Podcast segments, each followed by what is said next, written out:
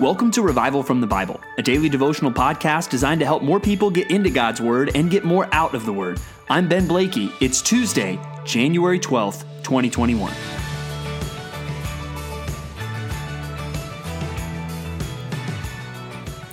When I was in college, I lived in the same dorm for all 40 years of my college experience, Hotchkiss Hall.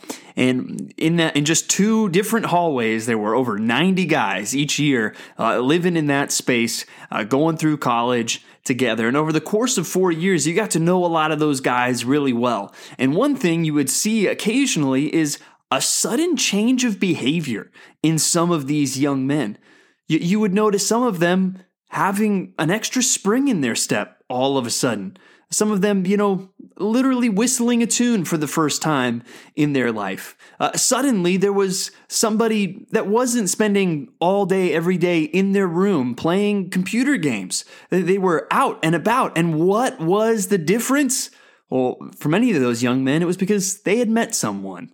And specific, they had met a girl that they were interested in or starting to go on some dates with, and it started to change their perspective. And if you knew them, you, you, you started to understand there's something different. They've been hanging around someone else, someone new. Well, as we look at God's word today, we could see, specifically starting with the disciples, eh, there was a clear difference in their life. They were singing a different tune. Something was different and about them, and it was all because of who they had been with. People looked at them and knew they had been with Jesus. And the question I want to ask you today is Have you been with, with Jesus? In such a way that when people look at you, they have no other possible way how to explain why you are the way that you are and why you're acting the way that you're acting, other than you have a relationship with, with Jesus Christ that is changing your life. Let's look at even that specific phrase as we see it in Acts chapter 4, verses 13 through 22. If you remember yesterday, we looked at how the apostles were arrested after healing a lame man and preaching in the name of Jesus. They were arrested by the authorities and asked, you know, on, in what name and what authority are you doing these things? And they said that we're doing it in the name of Jesus. And there is no other name under heaven given among men by which we must be saved. They were boldly preaching the gospel even as they were arrested. And verse 3 then uh, tells us of the conclusion that people started to draw. It says, Now, when they saw the boldness of Peter and John and perceived that they were uneducated, common men, they were astonished and they recognized that they had been with Jesus. Right? Here are the educated, the elite religious leaders of the day. And here are these uneducated, common fishermen. And they're telling the religious leaders what's what. What in the world could possibly explain that? They had been with Jesus, that they had been with the risen Christ, that they knew who he was, and therefore they were unafraid and unashamed to speak of his name. Have you been with Jesus? Have you experienced a relationship with the, the risen Christ that will change your life and that will be obvious, that will be unmistakable to the people around you? And you see, they're so bold, and really the, the, the, power of the Holy Spirit through healing this lame man is so obvious that the religious leaders don't know what to do. They kind of give an empty threat telling them to stop. But look at what they say later on, Peter and John in verse 19. It says, But Peter and John answered them, Whether it is right in the sight of God to listen to you rather than to God, you must judge. For we cannot but speak of what we have seen and heard. And so they, they, they say, No, we can't help but speak of what we've seen. Is that also the way that you feel? I can't help but but talk about Jesus, but show him with my life. Uh, this is what I want us to think as we dig into God's Word together today. And we'll see more kind of of this concept as we go now to Matthew chapter 5, verses 13 through 26. And here we continue on with the Sermon on the Mount. And we immediately encounter some very familiar words starting in verse 13, where it says, You are the salt of the earth. But if salt has lost its taste, how shall its saltiness be restored? It is no longer good for anything except to be thrown out and trampled under people's feet. You are the light of the world. A city set on a hill cannot be hidden, nor do people light a lamp and put it under a basket, but on a stand, and it gives light to all in the house. In the same way, let your light shine before others, so that they may see your good works and give glory to your Father who is in heaven. So we see here Christians should stand out. This difference that Christ makes in our life should uh, be obvious, like salt, right? You think of salt as, as a seasoning, right? It's it's adding something to what you're you're you're eating. It's it's noticeable, it's obvious, it's also preservative. Or you think about lights, like a city on a hill. Christians are meant to be different. Christians are meant to shine a light, to be salt, to, to be obvious that there is something different about our lives because we have been with Jesus. And that should show itself in our words, in a bold willingness to proclaim the good news of Jesus Christ, but it should also show itself in our actions. It should show itself in our actions. And you see there in verses 19 through 20, he even challenges them um, you have to be more righteous than the Pharisees and Sadducees. And the, the point of that isn't uh, just a catch 22. Uh, oh, yeah, you can't be more righteous than, than them. Uh, no, I think, remember, Jesus doesn't think that the Pharisees and the Sadducees are actually righteous people. He thinks they're phony, he thinks they're fake. And he is saying, hey, if, if you want to get to heaven, you need a real righteousness, not a phony one. And I think from the Beatitudes, it's clear that real righteousness is only going to come from a humility that realizes we don't have it. And really, it has to, that righteousness is going to be given to us by God. But that righteousness will not be a phony righteousness. It will be a genuine righteousness that goes from the inside out. And that's really what we're going to get into as he as he goes on in the Sermon on the Mount. Starting in verse 21, we're going to see many phrases like this where Jesus says, "You have heard it said, but I say to you." And it starts with, "You have heard that it was said to those of old, you shall not murder." But then he's going to say, "But I say to you that everyone who is angry with his brother will be liable to judgment." So he's saying, okay, the external command is don't murder. And, and Jesus is affirming that. But he's saying, no, it, it, should, our righteousness should be more than just external. It should be from the inside out. So not only should you not murder someone, you should not be angry with someone. And if Christians really are being transformed by a relationship with the risen Christ, eh, they're, they're going to experience this righteousness from the inside out. And if we really live this out, it will be unmistakable to the world around us. We should be salt we should be light.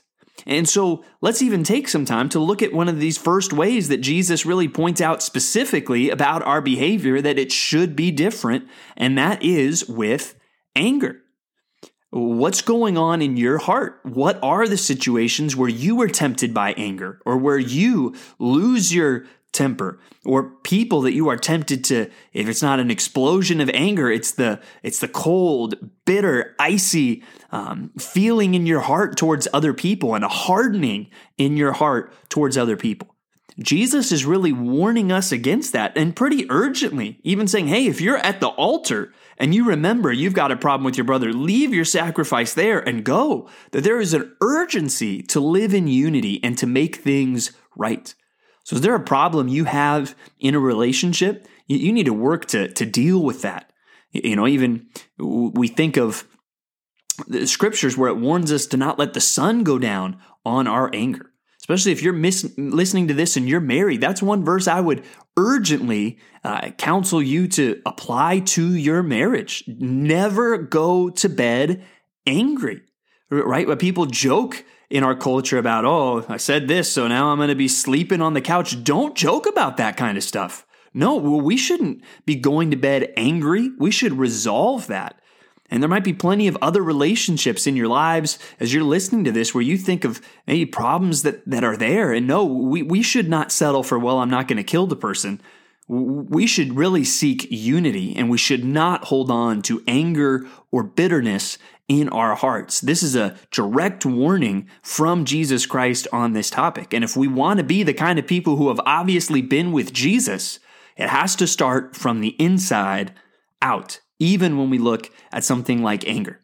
And next, let's go to Psalm 7 and look at the rest of the psalm, verses 6 through 17. Psalm 7, 6 through 17. And again, we see more of him calling out to God as a judge. Verse 11 is an interesting verse.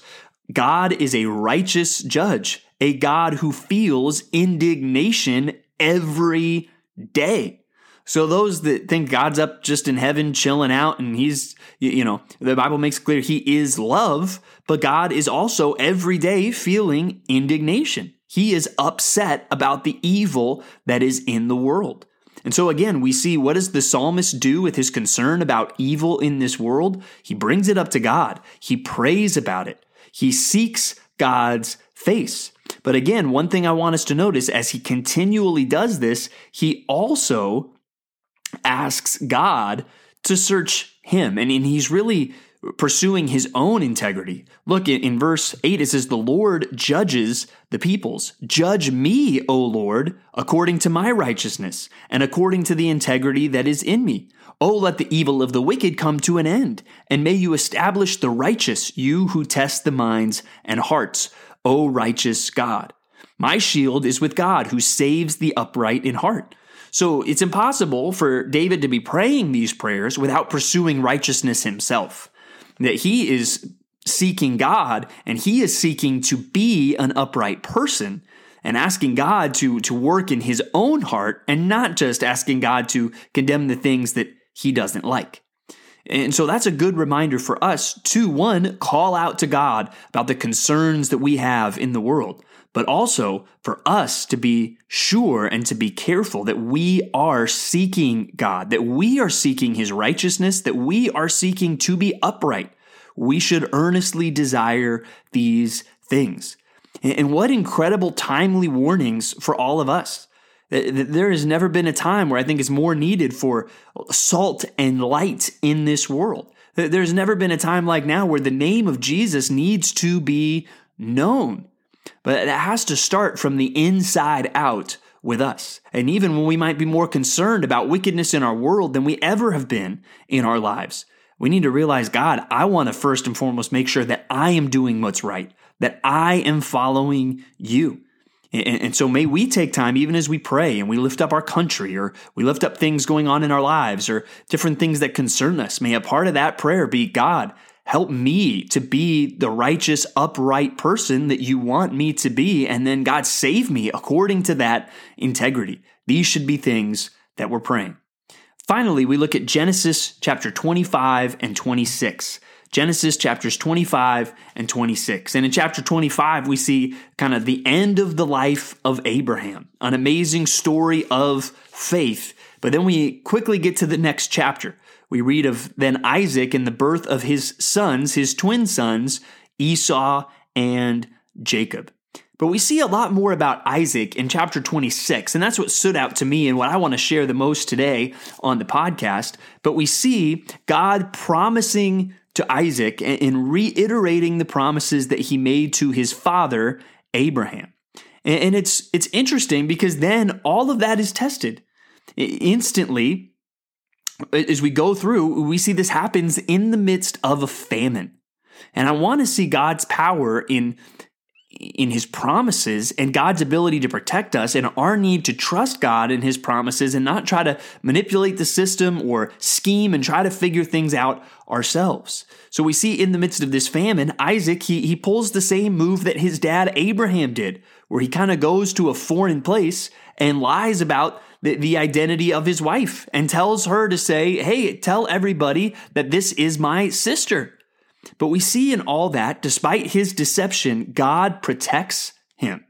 And even we see that, God keeps the, the, the, people away. And God, even, you know, through this circumstance of uh, Abimelech seeing Isaac and Rebekah together, that he realizes this and he realized that they were kept from doing something wrong. So, despite Isaac's foolishness, God is sovereign and protects him. And also remember, the context for this chapter is famine, right? But in the midst of famine, look at what it says in verse 12. It says, And Isaac sowed in that land and reaped in the same year a hundredfold the Lord blessed him.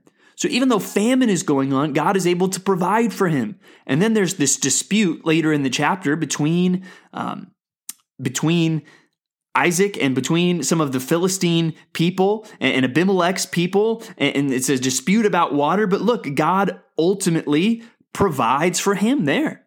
God provides water for him. So, in the midst of all of this, God makes a promise. And even though Isaac is not perfect in his faith and Isaac kind of schemes and tries to figure it out himself, God providentially provides for him. And that be a good lesson for us today that we can trust the promises of God and we don't always need to scheme or try to figure it all out ourselves. We can trust that even sometimes, despite our foolishness, God will be there, God will protect, and God will provide. So let's make sure our focus is on Him. And I hope even as we uh, literally just commit to spending time with God and with Christ, that it is obvious to the world around us that we have been with Jesus. Thanks for digging into God's Word with me today on Revival from the Bible. For more resources, check out revivalfromthebible.com. To learn more about Compass Bible Church Treasure Valley, go to compassbible.tv. The grace of our Lord Jesus Christ be with you.